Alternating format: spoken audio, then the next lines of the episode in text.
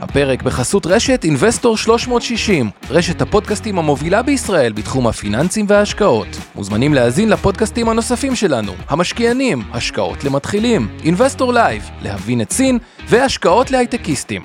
הופק ונערך על ידי שמע, פודקאסטים ויצירות סאונד.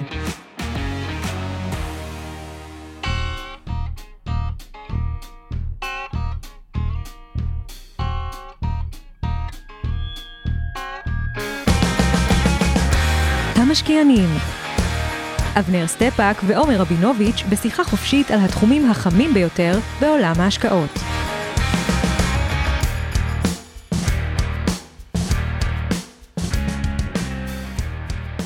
נו, אז מה אתה מעדיף, אבנר? השקעה ישירה במניות או השקעה במדדים? אני מעדיף שתגיד ערב טוב אבנר, אני אגיד ערב טוב עומר, מה אתה ישר קופץ? אמ- אמרתי נתקיל אותך על ההתחלה. אתה מתחמק אתה מהתשובה. יודע שאני לא מתחמק. אתה מתחמק. זה לא רלוונטי. מה אני מעדיף. אני כבעלים של בית השקעות לא יכול להשקיע במניות ספציפיות, אני חייב להשקיע במדדים או בקרנות, כן, אה, נאמנות, כי אחרת יגידו לי שאה, אתה משתמש בכספי הלקוחות של מיטב כדי להריץ מניות שאתה מחזיק בתיק לא, יש האישי. בארץ, יש בחו"ל גם. לא? מחזיק כלום, שום מניה בשום בורסה בעולם, למעט כמובן המניות של עצמי, של מיטב ופנינסולה, כלום.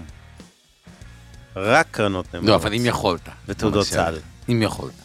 אז תלוי, אז יש תחומים, נגיד ניגע בזה עוד הערב, עוד מעט, שהייתי מעדיף לבחור מניות ספציפיות, ויש תחומים שלא.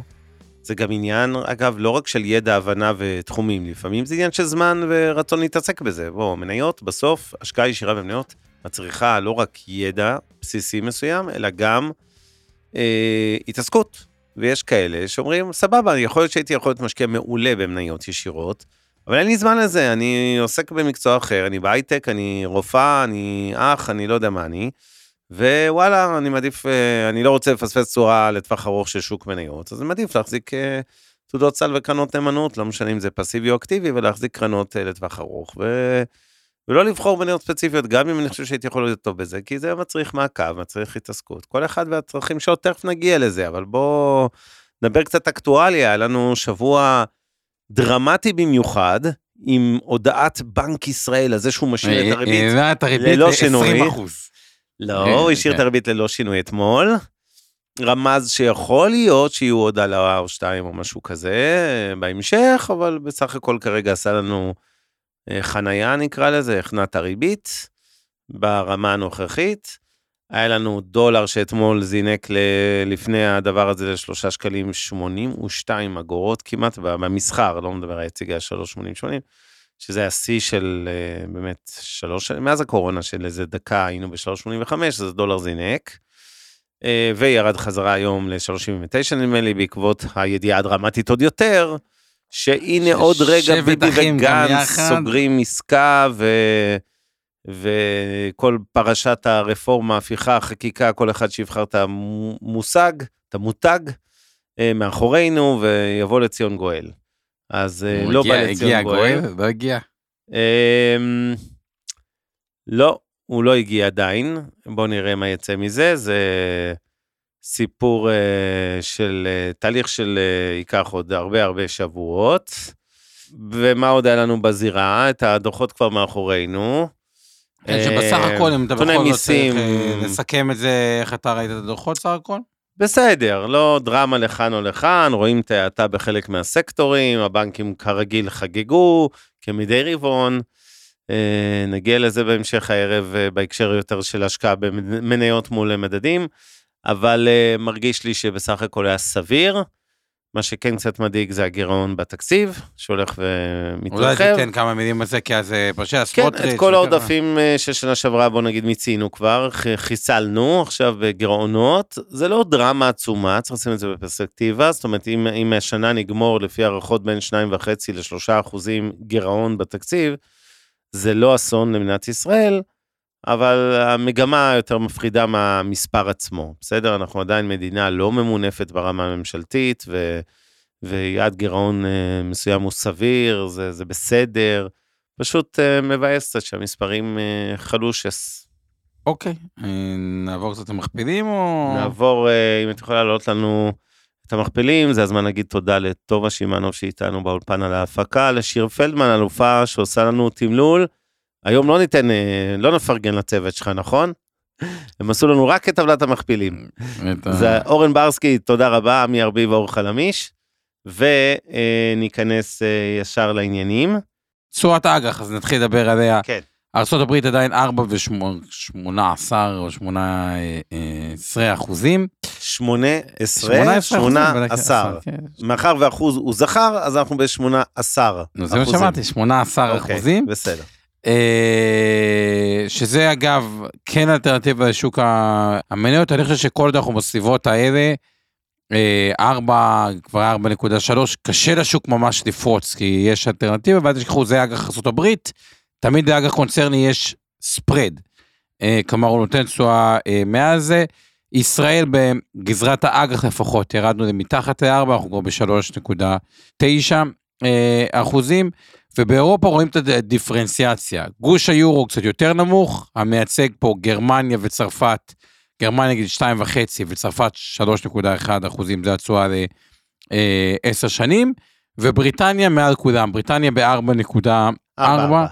אה, אחוז. מכפילים, לא השתנה הרבה, ה-S&P, אתה רוצה להגיד משהו לגבי תשואות האג"ח? כן, אני רוצה בעיקר להתמקד באזור ה-S&P מול האג"ח הממשלתי האמריקאי.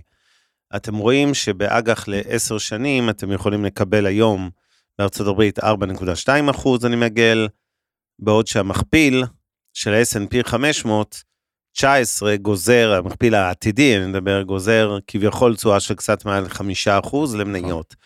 על פניו נראה מצב מאוד אסימטרי ולא הגיוני. זאת אומרת, למה שבן אדם יקנה בכלל את ה-S&P 500 בשביל חמישה ומשהו אחוז תשואה גלומה, כשהוא יכול לקחת ללא סיכון, או לא, אין ללא סיכון, אבל עם מעט סיכון, אג"ח ממשלת הברית ב-4.2. כאילו הפרמיית הסיכון בין האג"ח למניות בארצות הברית נראית ו- עקומה אגב, ונמוכה ו- מדי. זה הישראלי- קצת מטריד אותי. למשקיע ישראלי זה עוד יותר קיצוני, כי על פיקדון היום בארץ מקבלים קרוב ל-6 אחוזים דולרי, שזה כאילו עוד יותר... אה, נכון? אה, כן, מעל- מעל התשואה הגלומה כביכול של S&P. הגלומה אה, באג"ח, שתי הערות על זה. קודם, שהראינו טבלת המכפילים, דיברנו על זה שהפרמיה, פרמיית הסיכון, התוספת שאתם מקבלים על השקעה במניות, שכרגע זה מכפיל של איזה קצת מעל 15, הוא מדבר על ארצות 19. הברית, לא על... ארצות הברית S&P 500 מגלם תשואה, התשואה הגלומה היא כביכול חמישה ומשהו אחוז, מול ארבע ורבע אחוז באג"ח לעשר שנים, אז לכאורה, למה להשקיע במניות S&P? ואתה עוד הוספת, ישראלי ששם פיקדון דולרי ורואה שישה כן, אחוז ישראלי פלוס, יותר. עוד יותר שואל את עצמו, רגע, למה אני צריך בכלל להסתכל ב-S&P אם יש לי 6% דולרי גם בלי סיכון של מניות? וזו אכן שאלה חשובה. אני אגיד לטובת ה-S&P רק דבר אחד, מעבר לזה שהוא יקר בעיניי עכשיו. Uh, לטובת ה-S&P זה כמובן המכפיל הזה של 19, שהוא מכפיל עתידי של השנה הבאה, כן, יכול להיות שאם ה- כמובן החברות ימשיכו לצמוח, אז מה שהיום הוא מכפיל 19, שמגלם כאמור קצת מעל חמישה אחוז, 100 חלקי 19 זה החמישה ומשהו אחוז האלה שתשואה גלומה בניות. ברור שככל שחברות ירוויחו יותר, בדיעבד בעוד שלוש שנים, בעוד חמש שנים, זה כאילו קנינו את זה מכפיל עתידי של 12 אולי ו-15 ולא של 19. אז זה אומר בעיניי בשורה התחתונה שאכן ה-S&P 500, אטרקטיביותו מוטלת יותר בספק ממה שהיא הייתה בעבר. זה לא לגמרי חדש, כן? גם לפני אה, אה, חודש היינו רואים דברים דומים, אבל בגדול, תשימו לב לנקודה הזאת של הצטמצמות הפער בין אג"ח ממשלת ארה"ב ובוודאי בין הפקדונות הדולרים והקרנות הכספיות הדולריות, שאפילו הן מעל המניות, לבין התשואה הגלומה במניות, חומר למחשבה אה, לגבי הסיפור הזה של ה-S&P 500. זה לא קיים כמעט בשום מדד אחר, כשסקרנו את אה, פינת המכפילים, הפערים בין המכפילים לתשואות האג"ח של אותן מדינות, הם בדרך כלל הרבה יותר גבוהים. זאת אומרת, אתם רואים אג"ח עם אה, אה, מכפילים שמייצגים, כמו בישראל, בערך תשואה של 10% במניות, מול אה, פחות מ-4% באג"ח. זה כמובן דוגמה קיצונית לכיוון השני, פרמיה של מעל 6% של המניות מול האג"ח, אבל רוב המדינות נמצאות, בוא נגיד, יותר קרוב לישראל מאשר הברית בפער הזה. חומר למחשבה, עוד יש לך משהו להוסיף על אקטואליה ובוא ניכנס לעניינים? כן, רק אני אומר, לאחרונה נתקע גם כל מיני לקוחות שיש להם חשבונות בבנקים אה, זרים, כל ה-UBSים אה, למיניהם, שכאילו ממליצים להם לקחת אה, במקום אה, מניות אג"חים אה, קונצרנים כזה לטווח בינוני. בוא תקבע את התשואה שלך. זה משהו שאני שומע לא מעט, כאילו קח אג"ח קונצרני לטווח בינוני. כן. עכשיו אני אגיד רגע את הבעיה עם האסטרטגיה הזאת, אני ממש צריך אה, לעצור אה, את הבעייתיות שאני רואה בזה. אחד, העקום תשואות לכל הטווח בינוני הוא מראש יורד, כלומר מראש השוק מגלם שתהיה הורדת ריבית, שתהיה או לא תהיה, אבל זה כן. נגיד, נגיד תהיה, זה אני חושב שבסוף היא, היא, היא תהיה לאו דווקא מהר כמו שחושבים, אבל היא תהיה. הדבר השני, באג"חים קונצרנים וזה, שימו לב, מי שרוצה יכול אחרי זה אפילו לעשות בגוגל, ולרשום פשוט את ה triple B, triple B זה דירוג השקעה, של אה, אג"חים או invested אה, אה, grade bonds, spreads, מה זה הספרדס האלה? זה התשואה העודפת מעל אג"ח ממשלתי. אז הממוצע ההיסטורי לפי גוגל הוא כמעט 2%, והיום אנחנו נמצאים בערך באחוז אה, וחצי. כלומר, פרמיית הסיכון של האג"ח, היא נ- אה, אה, האג"ח חברות, היא נמוכה מהממוצע ההיסטורי. עכשיו, למה אני מדגיש את כל הדבר הזה? כי כאילו העולם מתמחר מין כזה, איזה יופי, תהיה לנו נחיתה רכה, ניקח את צמיחת הפוך בדיוק בטמפרטורה נמוכה, יהיה גם שלום עולמי, ומזג האוויר יסתדר, וכאילו הכל אפי אפי נחיתה רכה, לא יהיה פשיטות רגל, לא יהיה... כאילו, הכל בסבבה. עכשיו, אולי זה יקרה, ואולי לא. אבל אם זה לא יקרה, הריבית אולי יכול להיות שתרד, כי יש נחיתה קשה, כי יהיה משבר, כי יהיה הרבה דברים לא טובים. ואז הספרדים בדרך כלל טסים. עכשיו, למה אני אומר את זה? אומרים לי, טוב, זה invested grade. אבנר, דירוג השקעה. מה כבר יכול לראות בדירוג השקעה? אז רק כדי להסביר את זה, גם בנק פורטוגלי בשם BPI, סתם, אחד מהבנקים הפורטוגליים הגרועים שפורטוגל הייתה עכשיו הגרועים. או אתה לא הבנתי, מה אתה? לא, אחד הגדולים. הגדולים, כן, כן. אבל הוא דירוג השקעה. אוקיי, כן. כאילו, זה לא, דירוג השקעה זה לא בהכרח מקדונלדס, אוקיי? זה כן. כאילו גם הרבה גורמים. אומרים, מה הסיכוי שבנקים באירופה יפשטו רגל? וואלה, סיליקון וואלי בנק פשט ר- אה, בנק. קרדיט סוויס אחרי 150 שנה, יכולים לפשוט רגל. היום כל הקטע של האג"ח קונצרני, שהקום זה, אם אתם הולכים לקבל פיקדון 6, זה נראה לי, בבנק ישראליות שמקבלים אובר, ללכת לכל מיני אג"חים ב-5.5% לטווח ארוך של חברות וסט גרייד, לי נשמע מוזר, דווקא ב-S&P אני לא לגמרי מסכים איתך, כי בסופו של דבר איזה גל עברנו, אוקיי? קודם כל היה עליית מחירי עובדים, כן, פגע בחברות, גם אצלך היה, כן. כאילו מלא הרגיש הוצאות. שזה 2021 כן, היה אה, הוצאות והמחסור וכו'. אז קודם כל ההוצאות כן, אה, אה, עלו, ועכשיו יבוא מתישהו הגל גם שחברות יצליחו כאילו או להתייעל או גם יתחילו להעלות מחירים וכו', אז אג"ח זה, הוא, הוא צמוד לאינפלציה, כלומר רווחים לאורך זמן עולים, וזה מעביר אותנו למדדים מול מניות. אבל אני רואה, אה, כאילו, יש היגיון להשפיע ב-S&P גם במכפיל עתידי. אה, 19, אני רואה את זה אפילו יותר היגיון מאשר אה, אה, חלק גדול מהאג"חים. כן, אז אני אגיד ככה, אמ, בגדול, אה, נחלק רגע את כל הנושא שלנו לשלושה חלקים.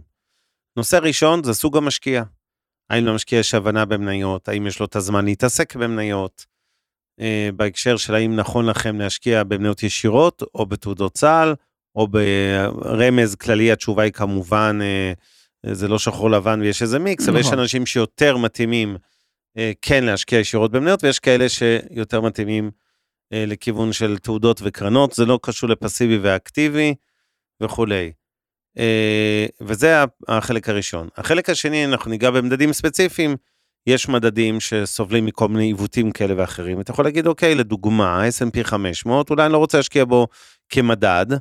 אם אני רוצה חשיפה ל-S&P 500, עדיף לי לקנות כל מיני מניות, כי בסוף יש שם איזה שבע מניות, הביג טק האלה, שהם אה, חצי בערך מהמשקל של המדד, והם הרבה פעמים אנחנו רואים שנים שלמות, אגב, גם בירידות שנה שעברה, וגם בעליות השנה, שאם ננטרל איזה 7-10 מניות, המדד הזה בכלל לא היה לא יורד שנה שעברה ולא עולה השנה. אז זו שאלה אם זה מדד ראוי להשקעה. אז זה יש מדדים ספציפיים, נדבר על כל מיני דוגמאות של מדדים, באיזה תחומים אתם רוצים לקנות מדד, באיזה תחומים אתם מעדיפים לבחור מניות ספציפיות. והחלק השלישי והאחרון יהיה הסקטורים. יש סקטורים שבהם אתה אומר, אני לא יודע לנבא מספיק אה, טוב לבחור מניות ספציפיות בתחום מסוים ולהסביר למה אני חושב שהם יכו את המדד של אותו סקטור, אז אני מעדיף פשוט לקנות תעודת סל או קרן נאמנות של הסקטור הזה, אוקיי? אז נעבור על הייטק ונדל"ן ודברים אחרים כדוגמאות. אבל בואו נתחיל מהנושא הראשון שהוא בעיניי גם המרכזי, וזה האופי והזהות והרקע של המשקיע, שלכם בסוף, אוקיי? כי אני אתחיל רגע מאיזו אמירה כללית.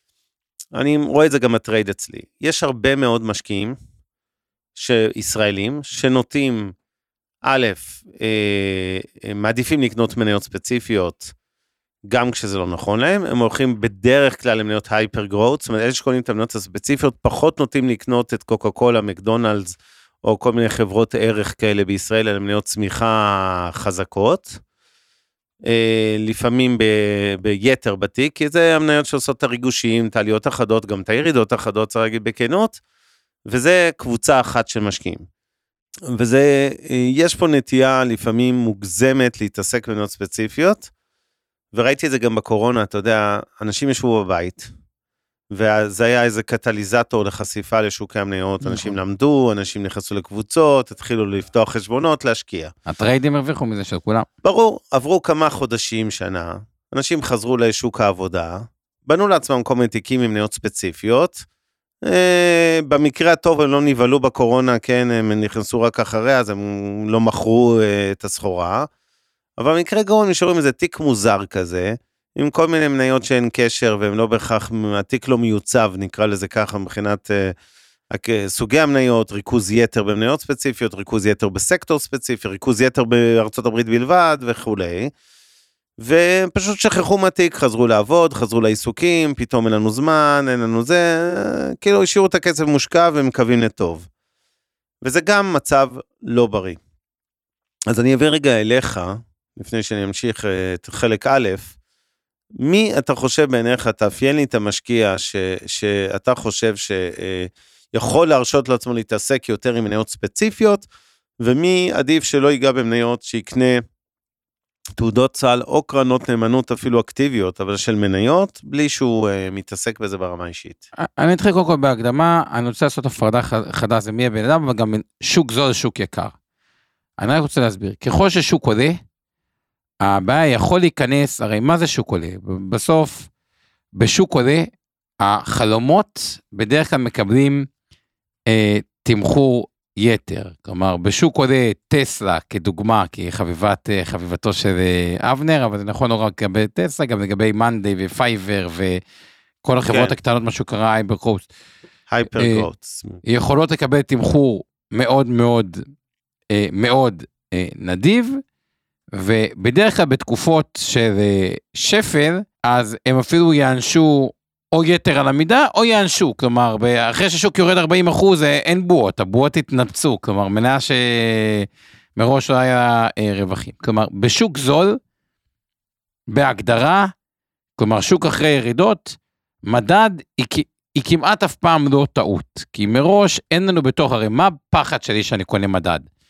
נגיד בשוק הישראלי לא קניתי מדדים אף פעם, כי יש שם חברה כמו אופקו כזאת, לא יודע, הייתה חברה... בסדר, אבל עזוב רגע, אני שואל שוב מזווית המשקיע, לא מזווית עכשיו... אז אני אומר ככה, אז קודם כל אני כן הזכרתי את השוק, שוק יקר מול שוק...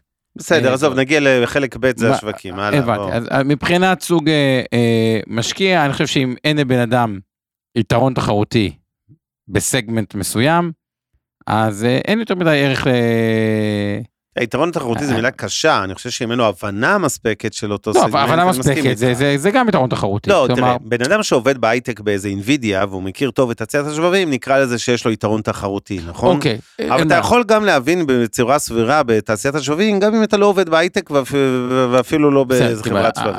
לא, תקנה מדד של שבבים, הכל בסדר, אם השתכנעת שהתחום הוא, טוב. אני חושב שהתנאי ל stock picking הוא שיש אה, הבנה עמוקה של תחום אה, ספציפי או, או שיטת עבודה אה, אה, מסוימת, אה, כי מדדים, זה לא המשימה הכי קלה בעולם להכות המדדים. ואם אין לך איזה הבנה או משהו, אז אה, אפשר ללכת על מדדים. תראה, אני אחלק את החלק הזה של המשקיע רגע, דמיינו איזושהי טבלה של 2 על 2, 2 על 2, סליחה. יש לנו בעצם את הידע ואת ה, אה, הידע או הבנה נקרא לזה, ואת, ציר, ואת הזמן להתעסק עם התיק, אוקיי? יש אנשים שיש להם גם את הידע, גם את הזמן, סבבה, תשקיעו במניות ספציפיות, חלק גדול מהמרכיב המנייתי שלכם. לרוב האנשים יש רק אחד מהשניים, או שיש להם ידע אבל אין להם זמן להתעסק עם התיק, או שיש להם זמן אבל אין להם ידע, ויש כמובן את אלה שאין להם לא את זה ולא את זה. אז אלה שלא את זה ולא את זה בוודאי יכולים להשקיע, צריכים להשקיע רק בקרנות ותעודות סל. הקבוצה האמצעי, אלה שיש להם את שניהם, שיבחרו בכיף שיתעסקו עם מניות. בלי, עם, עם, בלי זמן, אבל עם ידע, אפשר להשקיע במניות. אבל בלי ידע, עם זמן, לא רעיון חכם. ולכן, כי אני אומר שוב, זה תלוי כמובן איזה מניות, אבל אני מדבר על מניות של חברות שאנחנו מרגישים שהם יהיו פה לטווח ארוך, שזה לא כזה דרמה אם תקנו אותם אה, היום בבוקר ותשכחו מהם לעשר שנים בתיק. סתם אני נותן שמות וזה המקום אולי כרגיל להערת אזהרה השבועית שלנו. כל השמות שאנחנו מזכירים פה של מניות זה סתם לשם מטרה של המחשה ו- וחינוך פיננסי וכולי ולימוד ולא המלצה לביצוע פעולת קנייה שלהן.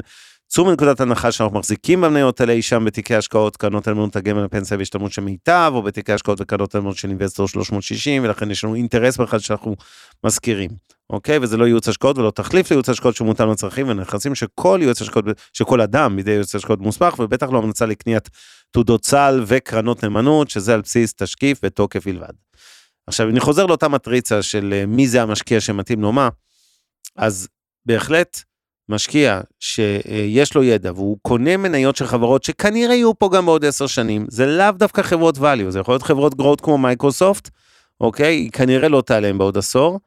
אה, כנ"ל מקדונלדס, כנ"ל קוקה קולה, כנ"ל חלק מחברות האקסנצ'רים וחברות אה, תוכנה גדולות, זאת אומרת יש, יש מכל הסקטורים חברות שאתה אומר בסדר, אני מבין, אני מרגיש נוח לקנות אותם, גם אם עכשיו אני שנתיים ב... יורד מתחת לרדאר כי אני בלימודים, בעבודה ואין לי זמן להסתכל על התיק, כנראה כנראה שלא נגרם, כן בדיוק, ולא נגרם נזק, זה לא איזה הימור על איזה טסלה, או על איזה חברה קטנה שעכשיו בדיוק הנפיקה שאתם לא יודעים מה יקרה איתה, זה, זה בוא נגיד פה. אה, לא יודע אה, אם גישה אני שם סבירה. את אה, טסלה, חברה של אה, 750 אה, לא, מיליארד אה, דולר ביחד עם חברה קטנה. לא, אני אסביר לך. לא, אני שם אותה מהזווית של הסיכון, זאת אומרת, טסלה זה חברה שיכולה להיות שווה גם כפול ויכולה לרדת לאפס, בסדר? אני נותן יותר הסתברות לאפס, אבל זה לא, אני לא יכול להגיד בעוד עשר שנים שאני בטוח שחברת טסלה תהיה כאן איתנו. אני אפילו מוכן להמר שהיא לא תהיה אגב. אבל לא משנה, אוקיי. זה דעתי האישית, אתם מכירים כמה אני אוהב את אה, טסלה. אה, זה לא הפואנטה. הפואנטה בעיניי, אם אין לכם בקיצור ידע, לא משנה כמה זמן יש לכם בעולם הזה, כמה שפחות תתעסקו עם מניות ספציפיות, ואם להתעסק אז רק עם מניות כאלה כבדות של, אה, כמו שאמרתי, שאתם יודעים שיהיו פה, אפל תהיה פה בעוד עשור, אוקיי? אה, וגם מייקרוסופט וגם אחרות. וכנ"ל בישראל, כן, עזריאלי כנראה תהיה פה גם אם היא תחליף ידיים ויהיה בעלים חדש, אני לא מניח שהיא אה, פתאום תיעלם חס וחלילה ותקרוס, אוקיי? או מליסרון של הקניונים המתחרים של עופר. אה, ולכן בעיניי, בהכללה זה תלוי גם בסוג המניות שאתם משקיעים, וזה בדיוק המקום אולי לעבור לשאלה השנייה. אה, באמת, דיברנו קצת לפני המשדר על כל מיני מדדים. אה, ויש מדדים, יש אזורים, נניח בניתם תיק השקעות, החלטתם שאתם יושבים, אני סתם ממציא, 60% מהכסף שלכם במניות, ואת ה-60% האלה אתם רוצים לעשות חלוקה גם גיאוגרפית בין ארצות הברית, אירופה, ישראל, אסיה, וגם סקטוריאלית בין הסקטורים השונים, אתם רוצים שהוא ייצג סביר להייטק, לנדל"ן, ל... לכל מיני תעשיות אחרות, מסחר, שירותים, אה, מזון וכו'. לא משנה איזה סקטור. אוקיי? אתם צריכים את הפיזור הזה. עכשיו השאלה איך אתם מבצעים בפועל. האם אתם, אחרי שהחלטתם על ההרכב הכללי, איך אתם מיישמים את זה בפרקטיקה? האם אתם קונים מניות ספציפיות של אותם ענפים מאותן מדינות שאתם רוצים להשקיע, או שאתם קונים תעודות סל וקרנות נאמנות. ופה, בעיניי, זה באמת תלוי לא רק באיזה מדד, נדבר עכשיו דוגמאות ספציפיות, אמ, גם מדדים גיאוגרפיים וגם סקטוריאליים, אלא גם, זה גם קצת משתנה בתקופה. יש תקופות שאני מרגיש יותר נוח לדוגמה עם ה-S&P 500 מהיום, לא רק בגלל שהוא יקר, אני מדבר על ההרכב שלו יותר מאשר על המחיר שלו, כי אם אתם משקיעים ל-10-20 שנה, זה לא משנה שה-S&P כרגע יקר, אנחנו לא סוחרי יום שמנסים לתזמן שווקים. אבל אם ב-S&P 500 אנחנו רואים בצורה מאוד בולטת, כמו שאתה נתת דוגמה קודם עם תל אביב 35 עם האופקו, שיש איזה קומץ מניות שמרימות או מפילות מדד שלם. אה, אז אני אומר, אני לא נגד כמובן S&P, אפשר להתעלם ממנו, אבל אני לא מסתער עליו בהרכב באחוז גדול מדי מתיק ההשקעות שלי, בדיוק מהסיבה הזאת, שאני לא רוצה להיות תלוי בזה שבמקרה היו שם איזה שבע מניות שהתחרבש להם בשנת 24, ויכול להיות ש-493 מניות עלו, ו... או נניח, זה כמובן דוגמת קיצון בדיונית, והשבע האלה ירדו, ובסוף המדד נשאר אני- ללא שינוי. אני, אני לא מסכים עם אבנר, אז אני אתן... יאללה. את זה. אוקיי, אני אגיד לכם למה לדעתי, כ... בוא, תראו את הניתוח שלנו לפחות ש- שלי באישי או, ב- או, או באינבסטור לגבי העולם. ונתחיל בכוונה עם ה-S&P, כי הוא ככה הרבה בכותרות. מה בעצם אתם קונים כשאתם קונים את ה-S&P? אתם קונים בעיקר את הגדולות. כלומר, אתם כן קונים את מייקרוסופט, את אפל, את NVIDIA, אה, את מטא, את נטפליקס וכו' וכו' וכו'. כשאתם קונים את המדד הישראלי, לא ברור לגמרי מה אתם קונים, כי יש שם גם חברות ישראליות וגם חברה כמו טבע, שהיא לא קשורה, כאילו, קשורה לישראל, אבל היא ממש לא קשורה הרבה לישראל, אוקיי? יש שם מיקס שהוא לא לגמרי ברור. וכו'. עכשיו, אם הדינמיקה בעולם, אגב, שזו הייתה הדינמיקה בשנים האחרונות, שהחזק התחזק, זה קשור הרבה לנושא של API וקישוריות ודברים כאלה, אבל ברמה העובדתית, מייקרוסופט אה, התחזקה. אה, כן. אפל התחזקה וכו', אז וואלה, בחרתם ב-S&P, שיחקתם אותה. נכון. הנקודה היא כזאת, איפה אתם רוצים להתמקד ב, אה, ב stock picking לדעתי? ואני גם חושב שזה חשוב כאילו אה, אה, להיות בזה, כי בעצם לא להיות באיזשהו מקום ב-S&P, ופה אני לא מסכים עם אבנר, זה כאילו ללכת נגד החברות ה, ה, הגדולות בעולם. כמעט כל דבר אחר זה לקחת, לא רוצה להגיד לקחת פינה, אבל, אה, בסוף ה-S&P זה החברות המובילות בעולם, ה-day to day של הצריכה שלנו, אה, אה, של החברות המובילות. אני חושב שזה פשוט חייב להיות כחלק מכל תיק. אני אישית אוהב לקנות ה-S&P ישיר, אני הרבה יותר אוהב לעשות את זה מכשיר דו- דוחה מס, כמו תיקון 190, קרן השתלמות מעבר לתקרה, קופת גמל להשקעה, אבל זה הדינמיקה של הגדולות. עכשיו, באיזה מקום אולי הייתי מוסיף מניות ספציפיות, או מדדים אחרים? בישראל אני ככלל יותר אוהב מניות ספציפיות. אני חושב שיש פה הרבה עיוותים במדד, מהרבה מאוד בחינות, למרות שהוא בנוי יותר טוב מבעבר. ומניות ישראליות, אני חושב שאם כבר הולכים על מניות ספציפיות, עדיף לעשות את זה בגלל שבישראל התשואה דיבידנד יחסית מאוד מאוד גבוהה לארה"ב. כמה שיותר לשאוף שהמניות הישראליות שלכם יהיו במכשיר IRA אה, ככל וניתן, גם תיקון 190 קרן השתלמות מעבר לתקרה, כי פשוט יש חברות שמחלקות דיבידנד מאוד גבוה וכואב הלב שזה הולך לטובת אה, אה, מס הכנסה. עכשיו, בחו"ל זה שאלה, אם אני יוצא מתוך נקודת הנחה שאני כבר נמצא ב-S&P, מאוד קשה לדעת מה תהיה הדינמיקה העתידית. סתם אתן לכם דוגמה, אם היינו הולכים על המדד שלפני 10 שנים, אינטל הייתה חברה ששווה 100 מיליארד דולר, חברה גדולה, ו-NVIDIA הייתה איזה חברה מסכנה, שאף אחד אה, לא שמע עליה. שאף אחד לא שמע עליה, שהייתה שווה 10 אה, מיליארד, אגב היום אינטל נשארה באותו גודל, NVIDIA שווה אה, טריליון עלתה פי 100. ואז אומר את הדבר הבא, אם יש לי איזשהו יתרון תחרותי, לדוגמה בתחום הטכנולוגיה, ואני מבין משהו, דינמיקה או כל דבר אחר, אז ברור שללכת על מניה ספציפית זה דבר שהוא אה, נכון.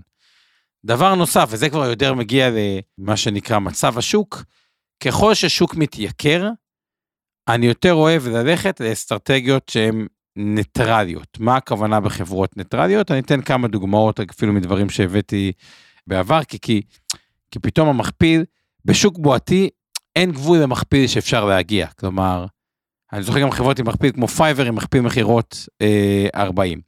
מה הכוונה אסטרטגיה ניטרליות? חברות במכפיל שהוא סבבה, שאני מבין את החברה ואני חושב שהיא חברה טובה. דוגמה קלאסית לאסטרטגיה אה, ניטרלית, אולי אחרי זה אבנר גם אתה תוכל, תוכל אה, להביא.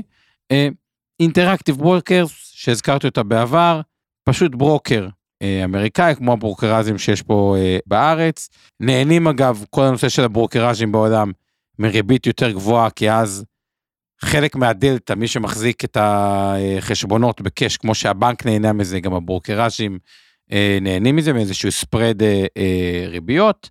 חברה צומחת במכפיל 16, באיזה פעילות עסקית מאוד מסוכנת, 16 אחרי שהייתה 40 אחוז בשנה האחרונה, אפילו הייתה מכפיל 13 לפני זה, וזה דוגמה למשהו שהוא פשוט חברה סבבה במכפיל סביר. ככל שהשוק מתייקר, אני אעדיף יותר חברות, מה שנקרא ניטרליות, מכפילים יותר אה, הגיוניים, וככל שהשוק יותר זול, אפשר ללכת על המדד. עוד דבר טוב רק שנותן המדד, יש הרבה חברות, נגיד, שבאינטואיציה, אבנר, אתה לא היית משקיע בהם, ואולי בעזרת המדד כן. כלומר, אתה לא בטוח היית קונה NVIDIA היום במכפיל 40, ובטוח נכון. לא היית קונה את טסלה, כי אתה לא אוהב אותה, אוקיי? נכון. עכשיו, אבל אם לא במדד וה-S&P 500, אני מחזיק S&P אז קניתי אותה. אז, אז קנית אותה, ובדרך כלל זה דברים שאתה לא תחזיק כשאתה קונה לבד. אתה צודק. אז אני רוצה רגע להתחבר ועוד מעט נחזור כי יש פה הרבה ככה ביקורת ורעש על ה-S&P, על מה שאמרתי קודם. אה, אבל לפני ה-S&P, אה, קודם כל, נתחיל ככה, במדדים סקטוריאליים, אוקיי, בענפים ספציפיים, יותר אפילו ממדינות, למעט אם יש לי איזשהו ערך מוסף מיוחד, כי אני ממש חי תעשייה מסוימת, אני אומר, אוקיי, אם אני מאמין באנרגיה ירוקה, אני לא מומחה לאנרגיה ירוקה, אני פשוט מסתכל עשור קדימה, אני אומר, וואלה, העולם הולך לשם, אני רוצה להיות שם, אני כנראה אעדיף לקנות תעודת סל או קרן נאמנות של אנרגיה ירוקה, ולא להתחיל לנחש מי תהיה החברה או השלוש חברות המצליחות של הענף הזה. גם תזכרו עוד דבר, אתם לא רוצים, גם מי שממש נהנה, מבין ורוצה לקנות מניות ספציפיות, אתם לא הולכים להחזיק 50 או 100 מניות בתיק, נכון? גם לא כנראה- צריך, אבל גם ג- 30. לא, גם אין כן. סיבה, בדיוק, אנחנו מכירים את כל המחקרים על יעילות ומה הפיזור המקצה האופטימלי וכולי. אז נניח שיהיה לכם אפילו 25 מניות, כן, שזה לא מעט. בין 20 אוקיי? ל-30. זה... אתם כנראה לא תחזיקו חמש מניות של אנרגיה ירוקה מתוך 25, כי זה פשוט לא הגיוני באחוזים, נכון? אז, אז נגיד שיש מקום תאורטית לשתי מניות מתוך 25 ל- לסקטור שקוראים לו אנרגיה ירוקה. האם אתם תקנו רק שתי מניות מתוך עשרות, אתם יודעים להמר מהם השתיים שדווקא יעשו את התשואה הכי גבוהה? כנראה שלא, ולכן הפתרון לרוב הסקטורים בעיניי הוא תעודות צה"ל. במדינות, המניות הכבדות שאני הולך לקנות תיאורטית בסין, יפן, גרמניה או ארה"ב, או לונדון, אז שוב, בהנחה שבכלל יש לי את הידע ועמדתי בקריטריון חלק א' שדיברנו עליו הערב, אז שם אני מרשה לעצמי יותר לקנות מניות ספציפיות ולא אה, אה, לקחת מדדים. זה נכון במיוחד במקום שבו המדדים אה, נתקעים, אה, כאילו, עם באמת, אה, נקרא לזה משקולות חריגות של מניות ספציפיות שאני פחות אוהב, זו הייתה הערה שלי על S&P, אני כבר רוצה להבהיר משהו שם. עכשיו לגבי ה-S&P 500, שלא יהיה הבנה, ברור שה-S&P הוא נדבך מהותי, ב, אה, לצורך העניין הוא מייצג בעיניי כבר חלק גדול מהכלכלה העולמית ולא רק האמריקאית, למרות שהוא לכאורה אמריקאי, אוקיי? בין אם זה, כי הרבה מהחברות האלה, גם אפל בסוף היא חברה גלובלית, כן? ובטח גוגל ואחרות, וגם טסלה וכו'. ולכן הוא כן עוגן לתיק. היום באופן יחסי, עוד לפני שנכנסים לדיון הזה שהוא יקר בעיניי, מכפילים וכל מה שדיברנו מבחינת המכפילים, נכון. שזה גם נכון, אני שם את זה בצד, גם אם הוא היה תמחור יותר הוגן, בינוני, היסטורי וכולי, כל מה שאני אומר, העיוות של המדד הזה גורם לי יחסית לעבר ל- ל- לרצות להחזיק ממנו פחות, אוקיי? זה לא שהייתי היום בונה תיק השקעות ולא היה בו בכלל S&P 500 כמדד, אני לא מדבר רגע על המניות, זה ברור. תראו, המשקיע הישראלי אמיתי, הוא יכול ליהנות מגן עדן מכל העולמות. כן. למה? אוקיי? מה הפחד מחברות value בארצות הברית? הפחד בחברות value הרבה פעמים שמכפילים נמוכים, הוא שבניגוד לישראל, ישראל הרי מה מאפיין אותה? קשה לנו לתפוס את זה, זה שוק קטן, מאוד לא תחרותי. כלומר, שחברה תקרוס פה, כאילו בסגמנט, כאילו חברה עם מכפיל, כאילו יכולה להיות מכפיל זול, אבל לא כי היא רעה, סתם כי ככה זה בארץ. הברית שמשהו עם מכפיל זול, יש יותר סיכוי שאתם בתוך value trap, כלומר שהגיע משהו צומח, טכנולוגיה חדשה, משהו חדש שמייתר את המוצר אה, הישן. חברות value בארץ, כלומר חברות המכפילים נמוכים, ניקח לדוגמה, אפילו הבנקים בארץ, הם מכפילים מאוד נמוכים, 6-7. זה לא שזה חברות שמישהו הולך להכחיד אותה מחר ואין עתיד לבנקים, זה מכפיל נמוך כי זה ישראל. ולכן אני חושב שהמשקיע הישראלי יכול לעשות את האסטרטגיה הכי פשוטה בעולם. stock picking בישראל לתוך חברות מדהימות שהן חברות value במכפילים זולים עם דיבידנד גבוה. והשוק האמריקאי טוב בצמיחה וגם אם ה-S&P טיפה יותר מוטה בצמיחה אין לי עם זה בעיה אם איזנת את זה קצת עם ה-value בארץ, אני חושב שגם ה-value בארץ הוא גם מכפיל יותר טוב הרבה מארצות הברית והוא גם פחות מסוכן מאשר חברות אה, עם מכפילים נמוכים בארצות הברית. אבל בוא, בוא נשמע רגע מה, מה אתה חושב על זה או... שאני אני פחות רגע, אני מפריד בין value ל-growth, כי כמו שאמרתי, זה, זה הבחנה אה, בעיניי פחות רלוונטית לסוגיה של הערב, כי, כי כמו שאמרתי, חברות של עוד עשר שנים, יש גם וגם. זה לא שחברות צמיחה לא יהיו פה בעוד עשור, ורק חברות value אתה יכול להיות רגוע שיהיו פה. גם, אה, כמו שאמרתי, גם מייקרוסופט, חברת צמיחה או אפל, יהיו פה בעוד עשר שנים, אז אני לא מפחד להשקיע במניות ספציפיות. בלי קשר רגע למכפילים ומחירים, אני מדבר במהות, אני לא מפחד מחברות כאלה, אז ההבחנה שאני עושה היא לא בין growth ל-value, אלא פשוט בין לא, חברות אני- שאני אני- מאמין שיישארו פה, לבין כאלה שפחות, ואם אני חוזר רגע לכותרת של המדדים, שהתחלנו עכשיו את החלק האמצעי מהשלושה, אז במדדים, כמו שאמרתי, א', סקטוריאלי, אני בדרך כלל עדיף תעודות סל, אלא אם יש לי ערך מוסף מאוד גבוה, כי אני עובד בתעשיית ההייטק שמכיר טוב לעומק את החברות, ואני אה, יודע לנתח אותם יותר טוב מהמשקיע הסביר. אה, בדרך כלל אני עדיף מדדים על החלק הזה של הסקטוריאלי, ובגיאוגרפי, להבדיל, אני כן אעדיף הרבה פעמים לקנות מניות ספציפיות של חברות שאני מאמין בהן. זה יכול להיות סמסונג של דרום קוריאה שנסחרת בכלל בלונדון, וזה יכול להיות אה, כל מיני, זה שניים שלושה בנקים אמריקאים ענקיים גלובליים כאלה, ולא משנה כל אחד והטעמים שלו. זה כל מה שאני אומר, כן? השלישי מבחינתי, החלק האחרון של ההחלטה, המדדים הספציפיים, זאת אומרת, אה, עיוותים במדדים שהרבה פעמים גורמים לך, וזה גם עניין אגב של תקופה, אוקיי? יש תקופות, ניקח את מדד היתר דווקא כדוגמה קטנה בישראל, או הראסל 2000, המקבילה של היתר האמריקאי, החברות הקטנות בארצות הברית. יש תקופות שאתם מעדיפים לקנות מניות משם, ויש תקופות שאתם מוצאים מדד. השכירות הנמוכה במניות האלה, בטח בישראל, לרוב אה, מקשה מאוד לעשות שם כסף אמיתי.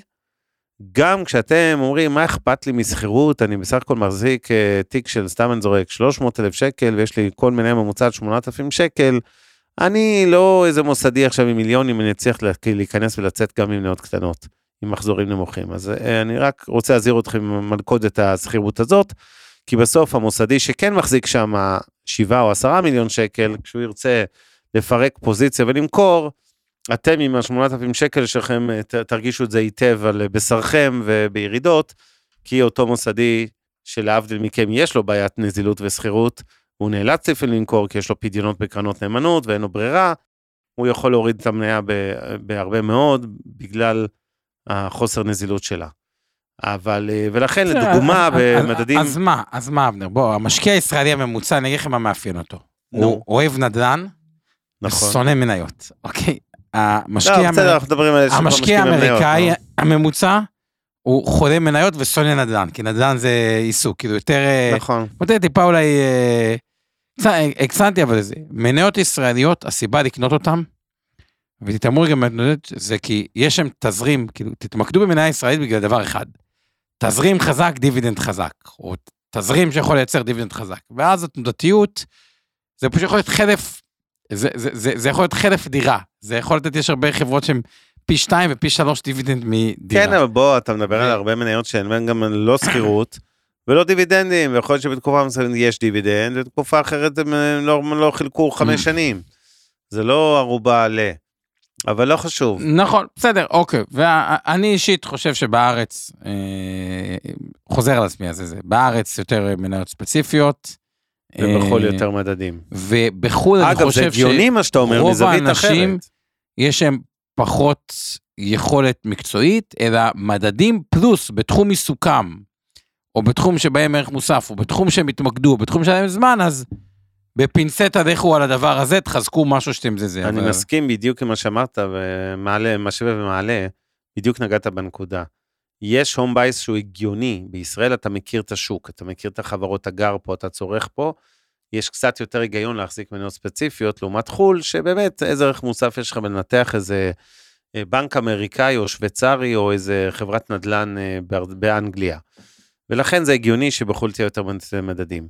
אבל רגע לפני שנארוז את כל המשדר הזה, אני רוצה להגיד שבמישור היותר הוליסטי, אני, אני רואה משקיעים, אני עוקב אחרי משקיעים לפעמים 10-20 אה, שנה לקוחות, ואני מסתכל על הפעילות של מה הם עושים אצלנו. בטרייד. אני מדבר על אלה שסוחרים לעצמם, כן, לא אלה שאנחנו מנהלים להם את הכסף.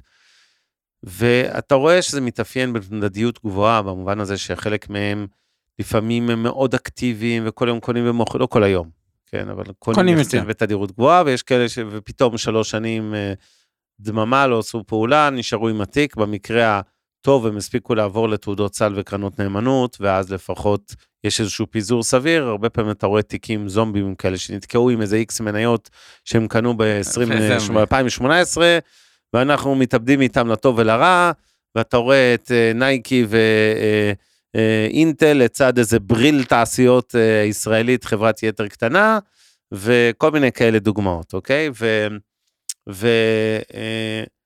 ואני אגיד את זה ככה, כנראה שלרוב המשקיעים שמאזינים לנו, האמת היא שחלק מהותי מתיק המניות שלהם אמור להיות בקרנות נאמנות ותעודות סל, ופחות בהשקעות ישירות במניות.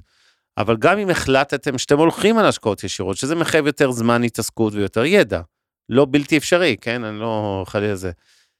אתם חייבים לזכור שבתדירות מסוימת, לא גבוהה אגב, לא בעיניי פעם ברבעון זה מספיק בשביל להסתכל על תיק המניות הישירות שלכם, אתם לא צריכים כל יום להיות סוחרי יום, זה אחלה פרנסה למיטב טרייד, אבל זה לא הדרך הנכונה להשקיע וזה יעלה לכם ביוקר לאורך זמן.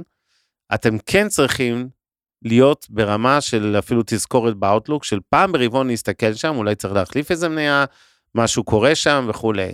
אם אין לכם את היכולת המשמעת הזאת, עדיף לכם לבריאות הנפשית והכספית של ההשקעות שלכם, כן לקנות תעודות סל וקרנות ופחות להתעסק בנות ספציפיות. בסוף צריך רצון להתעסק עם זה, צריך זמן להתעסק עם זה וצריך ידע להתעסק עם זה, ולא לכולם יש את זה.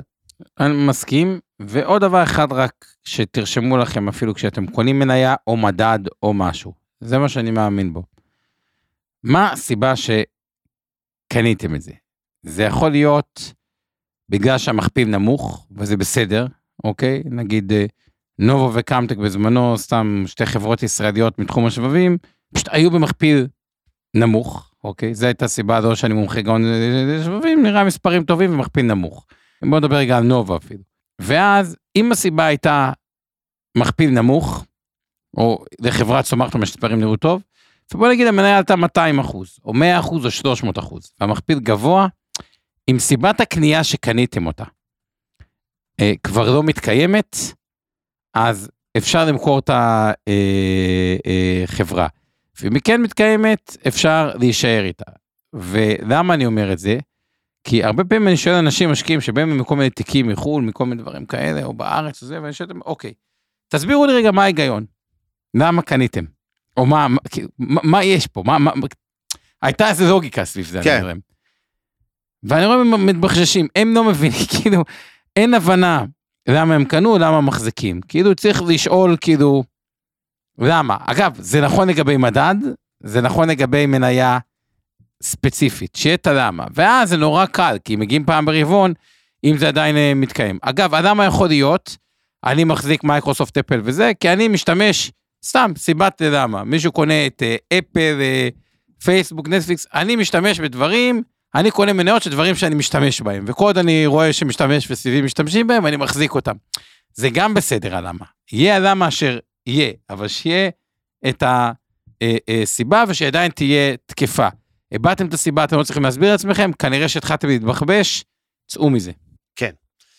אוקיי, אז uh, בנימה אופטימית זאת, uh, אנחנו נראה לי לקראת הסוף פה. Uh, כמה הערות אחרונות מהקהל וניפרד uh, מכולכם. אז אופיר אה, שואל או שואלת איך להתייחס למניות שבעלי עניין אה, קונים הם כל הזמן. זה סימן בסך הכל מאוד חיובי. בין אם זה buyback שהחברה עושה, שזה דמוי דיבידנד, אבל איזושהי הבעת אמון בחברה, ובוודאי אם זה הבעלים שקונה באישים מבחוץ, מניות. רק לפעמים, שוב, זה נורא תלוי באיזה סוג חברות זה, כי לפעמים יש בעיית סחירות, לא תמיד זה מגיע להצעת רכש, יכול להיות שחברה שבעלים שלה בתל אביב החזיק 60 אחוז, גדל ל-80 אחוז, כי הוא קנה כל הזמן אה, סחורה, אבל אז נתקעתם רק עם נייר פחות שכיר. אז זה גם משהו שצריך uh, לזכור. לגבי אבי בן, uh, uh, לגבי מדד 125, זה מדד הכלכלה הישראלית. בימי המדד 125, uh, uh, קרן שמחלקת uh, מה שנקרא equal weight, משקל שווה, זאת אומרת שלא טבע או בזק או פועלים מקבלות משקל עודף, אלא כל ה-125 אחוז מקבלות 0.8 אחוז בקרן, לא היינו מקבלים עיוות. זה אגב הערה מאוד חשובה, כי אפרופו מה שאמרתי ה-S&P, יש גם ב-S&P, אתם יודעים, אפשרות לקנות את ה-equal weight שלו, אותו דבר, לא אותו דבר, בהרבה מדדים יש את זה, שאתם יכולים לקנות לא את המדד כמו שהוא, אלא כאילו כל המניות היו שוות. אוקיי? הלאה. אמיר כרמי מציע שנשיק מדד, רשימת חברות אריסטוקרטיות ישראליות שמחלקות דיבידנד וצומחות.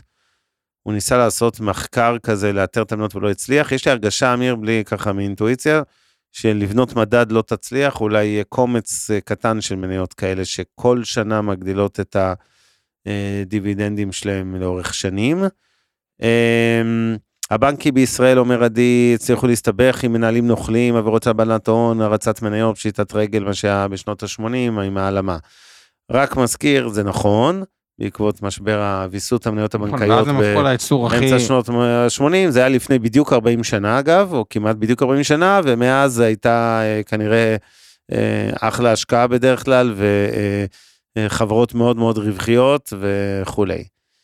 בואו נראה מה עוד יש לנו. אה, אריק מלא סיפור חמוד, הוא נתן לקלאוד AI אה, לייצר לו תיק ETF עם השקעה בקרנות סל, הוא נתן... וואלה מגניב, נו אז מה הוא נתן לו? אני, אני לא יודע מה התשובה, אבל הוא מאוד מרוצה, הוא אומר יצר אחלה תיק לפי הנחיות שלי. כן, אפשר להתחיל להשתמש בכלי AI, ה-ChatGPT ים האלה לייצר תיקי השקעות, זה יהיה מעניין. אלוף ה-stock picking, באפט, ממליץ בתוקף על ה-S&P, NVIDIA לא הייתה במדד לפני 10 שנים. אמ, אמיר כרמי מפרגן, אגב stock picking, כשרציתי לחפש מניות ספציפית, הלכתי לתעודות סל של אינבסטור 360, נכנסתי דרך פאנדר לרשימת ההחזקות, ואז ראיתי כאילו מה מחזיקות, וזה אחלה אופציה להתחיל מחקר מבין מיליוני החברות. הספיידר הוא מדד מצוין, אומר עדי, וחברות כושלות פשוט יוצאות משם כשהערך שלהם מידרדר. אה, דוד לסרי, אבנר, שדיברתי על השבע מניות האלה ב-SNP שקובעות אה, את כל המדד הזה לשני הכיוונים. וכן, זה מניות שאפשר לשכוח בהן, כאילו להיות, רובן אגב, אה, להרגיש את המנוח שהם יהיו כאן בעוד עשר שנים. לא יכול להגיד זה על כולם, אבל רובן זה נכון. אז מה אכפת לך כאילו במדד? אז אני אומר, סבבה, אם אני רוצה את המניות האלה, אני אקנה את המניות האלה. אני אומר, פשוט היום המשקל של S&P שאני הייתי שם, עוד לפני כאמור התמחור היקר שלו, הוא יותר נמוך בגלל העיוות הזה של המדד. הוא הלך להיות מאוד מוטה טק, כמעט חצי מהמדד טכנולוגיה, או לא זוכר את המספר, אבל קרוב לזה. שתיים, קומץ מניות קובע שם את הטון, אני לא אוהב מדדים כאלה. לא רוצה ב-22 שיהיה לי מצב שבו, אה, לא זוכר כמה, אבל רוב מניות ה-S&P בכלל עלו, והמדד יורד לי ב... לא זוכר אם זה ה-20 אחוז או כמה זה בדיוק נגמר. אה, מוותר על התנודתיות הזו. בואו נראה מי ש... טוב, יש פה הרבה ביקורת על הבורסה, על המדדים של הבורסה, אני לא אכנס לזה. טוב, יאללה, נראה לי ש... רגע, נבדוק רק דברים אחרונים. 35 אה, אחוז, אני אומר, מה snp זה הטכנולוגיה. שלומית, בארץ בסקטור הבנקים, היית קונה מניות ספציפיות או מדד? מניות ספציפיות. כן, שם אני יש... אני חושב, לא, אני באופן כללי, תראו, מזרחי ובינלאומי מכפילים 1-3, הרעיון גבוהים, פועלים לאומי דיסקונט יותר... 0.85 ממוצע של שלושתם. אה, אני מסכים, פה בפירוש הייתי מייחס אה, משקל למכפילים ובוחר 2-3 מהחמש האלה, כן. אז אה, זה... לא לדאוג, גם תעודת סל על בנקים כנראה תעשה ממש סבבה ב-15 שנים הקרובות, אבל לפעמים מניות ספציפיות עדיפות. כן, משה, נקודה חשובה, תעודות ממונפות, אני לא יודע, אני לא אוהב תעודות ממונפות, לא X2, לא X3 ובטח לא X6, לטווח ארוך, יש שם כל מיני בעיות שנובעות מהפרמיות של האופציות, אבל זה, אתה יודע מה, זה נושא, לא, לא מצדיק פודקאסט, אבל אנחנו נצטרך מתישהו לייחד לו, כי יש גם זה נטייה של הרבה ישראלים, לקנות את התעודות הכפול 2 כפול 3. כפול 3, ו... שורט כפול 3 על הנסדק בקורונה. כן, בדיוק. שזהו. אז אני חושב שאנחנו נגיד תודה רבה וערב טוב, נכון? ניפרד כן. מכם, תודה שהייתם איתנו, נהנינו כרגיל. תודה לטובה שמענו ועל ההפקה איתנו פה באולפן. תודה לשיר פדמן, אלופה על התמלול, ולצוות שלך, אמיר ארביב, אורן ברסקי ואור חלמיש. אה, ועמי ארביב, סליחה, וזהו, שיהיה לכולכם שבוע רגוע. נאחל שיגיעו לאיזה שהם הבנות שם למעלה בפוליטיקאים, שלא נצטרך להמשיך אה, אה, לרוץ, אה, לנאום כל מוצ"ש בבימה אחרת וללכת להפגנות בקפלן וזה, תאמינו לי, לא התאהבנו בהפגנות, רוצים הביתה. די, רוצים לחזור לעבודה, לבית ספר, לדברים של היום-יום, ולא להיות מוטרדים מה יהיה פה. אז בואו נעשה הסכם שלום מזורז ונגמור את האירוע הזה. אה, זהו, שיהיה לילה טוב לכולם, וניפגש כרגיל, שבוע הבא. לילה טוב. לילה טוב. הפרק בחסות רשת אינבסטור 360, רשת הפודקאסטים המובילה בישראל בתחום הפיננסים וההשקעות. מוזמנים להאזין לפודקאסטים הנוספים שלנו, המשקיענים, השקעות למתחילים, אינבסטור לייב, להבין את סין, והשקעות להייטקיסטים. הופק ונערך על ידי שמע, פודקאסטים ויצירות סאונד.